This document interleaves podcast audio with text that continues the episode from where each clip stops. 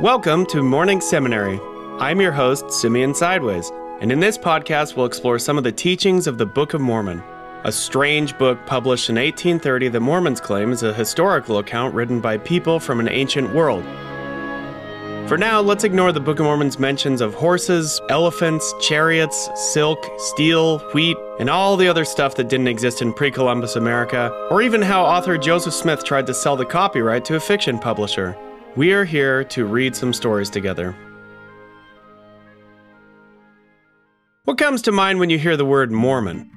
The richest church in America? The trust fund of one of the world's biggest real estate holdings? Mitt Romney? Or a pair of young men in white button up shirts riding bikes and knocking doors? For most people, it's the last one. I hope they call me on a mission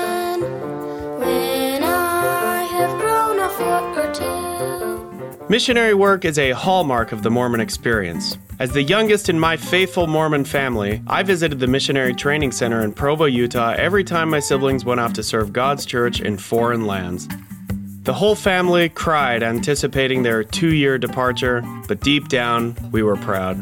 Proud that they were doing the work of building the kingdom of God, on their own dime, no less. And if it so be that you should labor all your days in crying repentance unto this people, and bring, save it be, one soul unto me, how great shall be your joy. There it is. The reward of missionary work.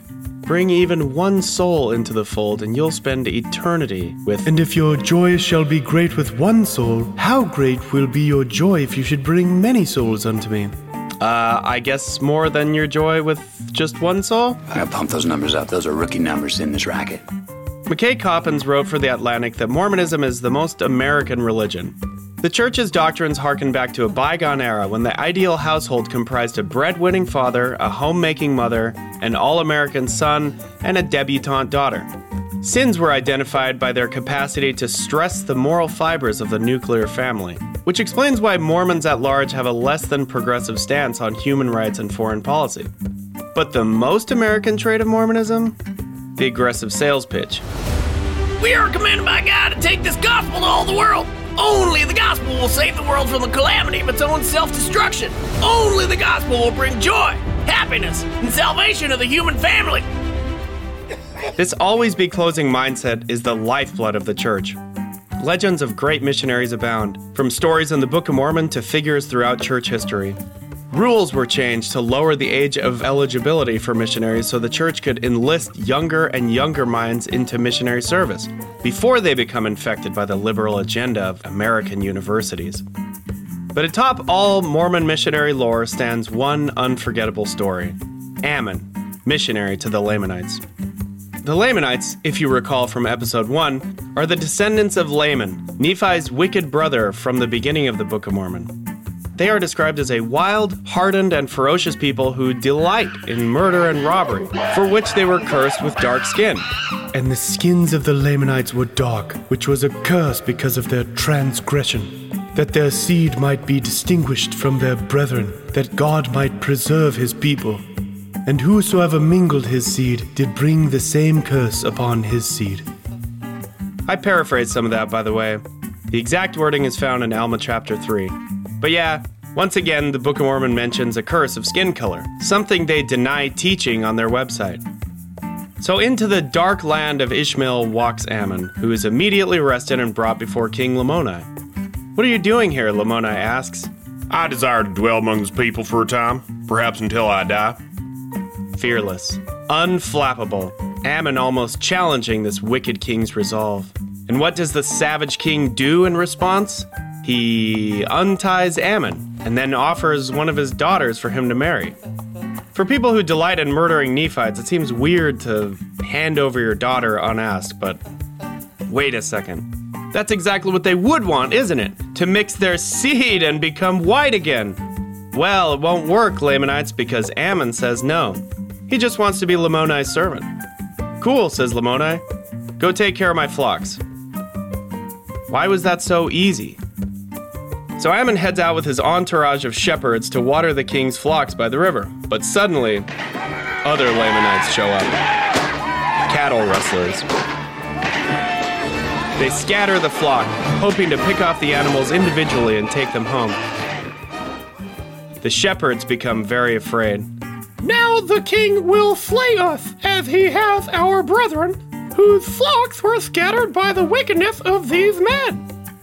Apparently, Lamoni, generous giver of daughters, killed everybody last time this happened.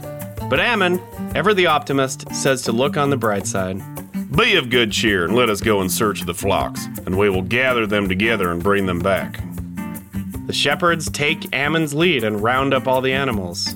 Looks like everything's gonna work out just. The thieves come back, but this time, Ammon's not taking any of their. Sh- Using only a sling, Ammon fires off some pebbles across the river. He's so lights out that he kills six of them, Thank you, thank you, thank you, thank you, thank you. and they aren't happy about it. Now I'm angry.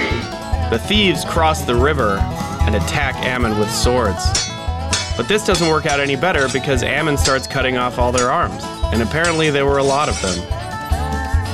At some point, the cattle rustlers cut their losses and run home scared, which must have been quite a shock to their neighbors. A couple dozen armless dudes stumbling back home. Ammon supposedly only killed one with a sword, but others must have certainly bled out in retreat. Tis but a scratch. Ammon gets the flocks back together, lets them drink for a while, and cleans up his mess. And by that I mean he picks up all the severed arms and stuffs them into a nice little sack to give Lamoni. Naturally, this is a lot for Lamoni to handle, which I think is the right response when handed a sack of disembodied limbs. Oh, what's in the box? He's worried, not that Ammon may have been sent by God, but that he might actually be God, coming to punish him for the deaths of all those innocent shepherds he killed. Lamoni becomes very quiet, realizing he may have been caught red handed. What are you doing here today? Is Ammon invincible? Is he protected by God? Lamoni thinks so, which illustrates one fairly widespread belief that as God's messengers, missionaries receive special protection from harm. When Ammon left to preach to the dark skinned Lamanites, God promised his father that no harm would befall him. Other LDS scriptures seem to echo this sentiment of missionary protection. And if any man shall administer poison unto them, it shall not hurt them. And the poison of a serpent shall not have power to harm them. Here's another. And any man that shall go and preach this gospel of the kingdom, and fail not to continue faithful in all things, shall not be weary in mind, neither darkened, neither in body, limb, nor joint. And a hair of his head shall not fall to the ground unnoticed. Or how about this one? The Lord God will disperse the powers of darkness from before you, and cause the heavens to shake for your good, and his name's glory. Church President Russell M. Nelson even gave a training for new mission presidents where he said that missionaries who were obedient to the laws of God and man would be protected, both physically and spiritually. But if that gave you the impression that missionaries are divinely protected, Brent Nielson says you're wrong. It's not something we teach, he says. Missionaries who believe God will protect them while in his service do so out of a, quote, youthful idea that somehow they're invincible. Sure, only youthful naivete interprets Ammon's story as evidence that God protects missionaries. Ah! Anyway, Lamoni asks to speak with Ammon, who is currently out feeding his horses. You know, the horses that Lamoni uses to pull his horse drawn chariot, something that totally existed in America at that time. What wilt thou that I should do for thee, O king? Lamoni, recently gifted a sack of severed arms, is speechless for the next hour. Is it because I defended thy servants and thy flocks, and slew seven with the sling and the sword, and smote off the arms of others? Yeah, Ammon, probably. The guy who showed up like five seconds ago hacked off a sackload of arms and gave it to the king. Maybe give him some space? Believest thou that there is a great spirit? Yea, this is God. I think he's got it, Ammon. Believest thou that this great spirit, who is God, created all things which are in heaven and in the earth?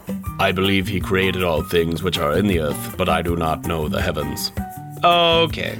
Calendars were invented like 300 years earlier at the very, very latest. It's highly unlikely that Lamoni wouldn't know the heavens. You know what the Lamanites didn't have back then, though? Horses and chariots. Anyway, Ammon tells Lamoni about Great Spirit 2.0, and it's a knockout performance. Lamoni is converted. He weeps and begs forgiveness from God, and is then overcome by the Spirit and totally passes out. For two days, Lamoni doesn't move, which doesn't look great to the rest of the Lamanites. Consider the optics. A mystery white guy shows up, the kind they usually murder, who cuts off everybody's arms, and now it looks like the king is dead. They all start petitioning the queen to stop Ammon. One person even tells the queen that Lamoni's dead body reeks of death, but the queen says that's just how he normally smells. To me, he doth not stink. Credit to Redditor Kurenbo for pointing out that Lamoni apparently just reeks of death all the time. When the townspeople say he smells terrible, the queen reassures them that it's normal. Anyway, Ammon tells the queen that Lamoni isn't dead, but is under the power of God and will awake by morning. To his utter surprise, she buys it. Woman, there has not been such great faith among all the people of the Nephites. The king awakens the next morning, just like Ammon said he would. Lamoni is a happy boy, but his eyes are all puffy and he can't stop crying about his experience. In fact, he is so emphatic that he passes out a second time, only now joined by his queen, their servants, and even Ammon. Side note, all this passing out may seem a little dramatic to you and me, but being slain in the spirit was all the rage back in the mid 1800s when Joseph Smith wrote the Book of Mormon. Only a few churches today carry on the tradition, which is why it seems a little out of place. Anyway, now the townspeople are left to wonder is Ammon a curse? A demon? Had the white man brought death to the land of Ishmael? One Lamanite decides he's not taking any chances. The brother of one of those slain by Ammon. He's out for blood, and this little narcolepsy party is the perfect chance for him to skewer Ammon with a sword. Another real thing from that time. The killer lifts his sword and prepares to slay Ammon, but just before he strikes, he falls dead. Killed by God. Now we see that Ammon could not be slain. Seriously, where do missionaries get this idea that they're invincible? Well, that does it for the people of Ishmael. They're all freaking out now. Game over, man. It's game over. So, to simmer down the situation, somebody walks over and wakes up the queen. Oh, blessed Jesus, who has saved me from an awful hell. Wow, sounds like she was having a terrible nightmare. A hell that hath no end, according to the footnote? A hell they never knew existed until Ammon came around? Is it possible that people were better off not knowing about it since now they'll be condemned if they don't believe? After a people have once been enlightened by the Spirit of God and then fall away into sin and transgression, their state becomes worse than though they had never known these things. The Great Spirit was nicer. Changed my mind. Lamoni's family and all the Lamanites from that area are eventually converted. They shed the moniker of Lamanite in favor of calling themselves anti Nephi Lehies, which is basically just racially non binary.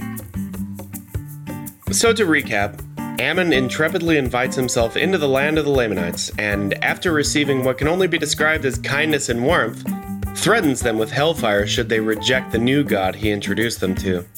People pass out, death stink is dismissed as normal, and atop this tale of invincibility and jingoism sits the maraschino cherry of bloody grindhouse style justice.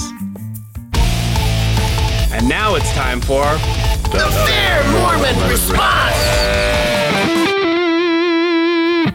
Let's get the fun stuff out of the way first. According to Fair, steel used in sword making, the kind that archaeologists widely agree didn't exist in pre Columbus America, could have actually been imported from Sparta, which is near Greece. Lamanites conducted international trade. They also deny that mentioning horses and chariots together implies in any way the existence of horse pulled chariots. Let me guess, making that assumption comes from a youthful sense of invincibility? Beyond all that, though, they don't have much else to say about Ammon, so I'm just going to talk about the Mormon Church's toxic missionary culture. It's telling that their primary recruiting pool is 18 year olds, recent high school graduates whose young, impressionable minds are perfect for radicalizing, especially if intercepted before college. That's what I love about these high school girls, man. I get older, they stay the same age. Rather than cultivate an identity away from home, mingling with diverse peers and mentors, hormonally charged young adults get to focus instead on what really interests them deepening their commitment to the church and embracing religious activism while shutting out all other ideas. Personal pursuits are also put on pause during the mission. If you are, say, an artist or an athlete whose expertise depends on regular practice, you must stop practicing and prioritize the recruitment of new church members. Scholarships are deferred. Budding pursuits wither and die. Strict mission rules also keep missionaries focused on church based relationships by limiting time alone, keeping them paired up with other missionaries at all times.